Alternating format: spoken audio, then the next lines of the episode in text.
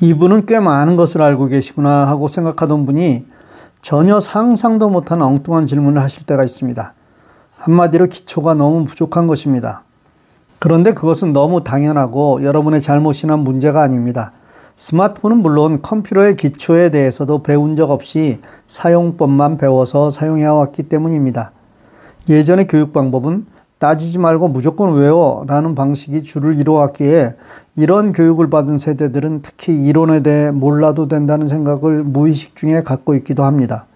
물론 교육의 시작부터 이론만을 말하면 금세 실증을 느낄 수도 있어 어느 정도는 실기와 병행을 하지만 이론이 무시된 실기는 금세 한계에 도달하고 맙니다.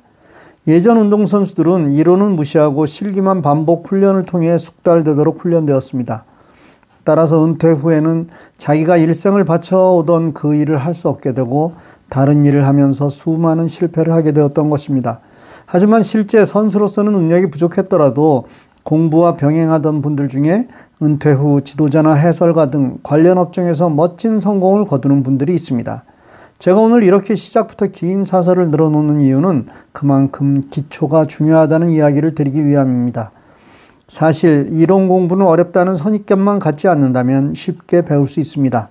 오늘 이야기는 이메일에서 시작하겠습니다. 이메일 주소는 내가 그 이메일을 제공하는 회사에 등록할 때 내가 정하는 것이고 이렇게 정해진 이메일 주소는 세계에서 오직 하나만 존재하는 유니크한 것입니다. 정말 많은 회사에서 무료로 이메일을 제공하고 있습니다. 따라서 한 사람이 갖고 있는 이메일만 해도 정말 많은데 그 모든 이메일이 서서히 하나로 집중되어 가고 있습니다. 그 이메일이 바로 Gmail입니다. Gmail은 구글에서 제공하는 이메일로 물론 무료입니다. 그런데 이 Gmail 하나만 개설하면 제공되는 혜택이 너무 많기에 스마트폰 사용자는 모두 Gmail을 갖고 있고 또 가져야만 합니다.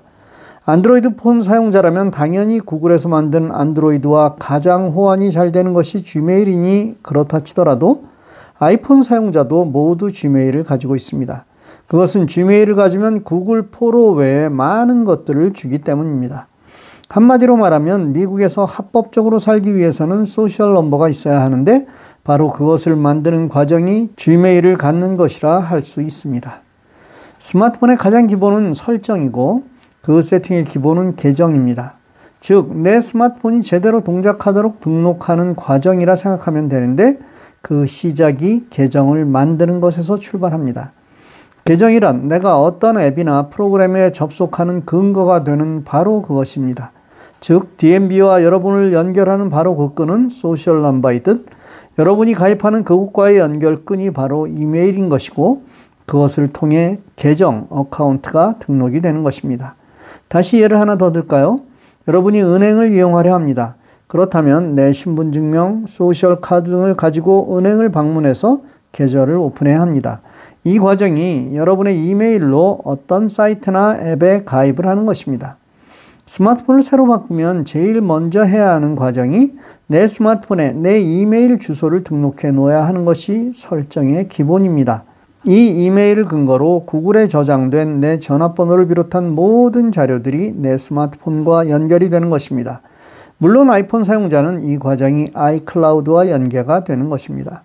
이렇게 스마트폰을 사용하는 가장 기본이 되는 부분과 접속을 하기 위한 것은 설정에 있고 여러분이 개별적으로 사용하기 위해 앱을 다운받았다면 계정을 갖지 않아도 동작되는 앱이 있지만 계정을 갖지 않으면 되지 않는 것도 많습니다.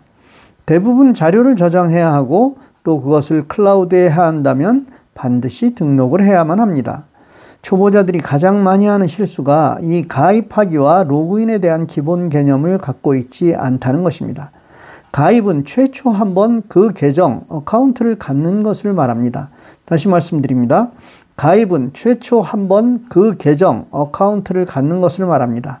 아까 예로 든 은행 구좌가 생긴 것입니다. 그럼 그것을 사용하려면 해야 하는 단계가 로그인인 것입니다. 즉, 내가 가진 구좌에 접근하기 위해 이메일과 비밀번호를 넣고 그것이 맞는 경우에만 연결되도록 해놓은 것입니다. 따라서 내가 그 계좌를 갖고 있지 않을 경우 아무리 로그인을 해도 소용이 없는 것입니다. 로그인을 할 때 일반적으로 물건을 파는 곳이라면 비밀번호가 틀려도 다시 입력할 기회를 주지만 은행 등 금전과 관련된 곳이나 개인정보와 관련된 곳은 비밀번호가 몇 번 틀리면 자동으로 락을 걸어 더 이상 접근할 수 없게 되어 불순한 의도를 가지고 접근하는 사람들을 차단하고 있습니다.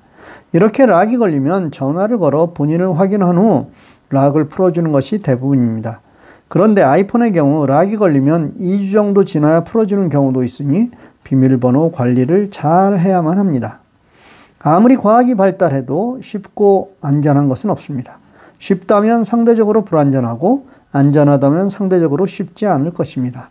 동전의 양면이라고 보시면 됩니다. 오늘은 이메일과 계정에 대해 공부했습니다. 다음 시간에 또 뵙겠습니다. 감사합니다.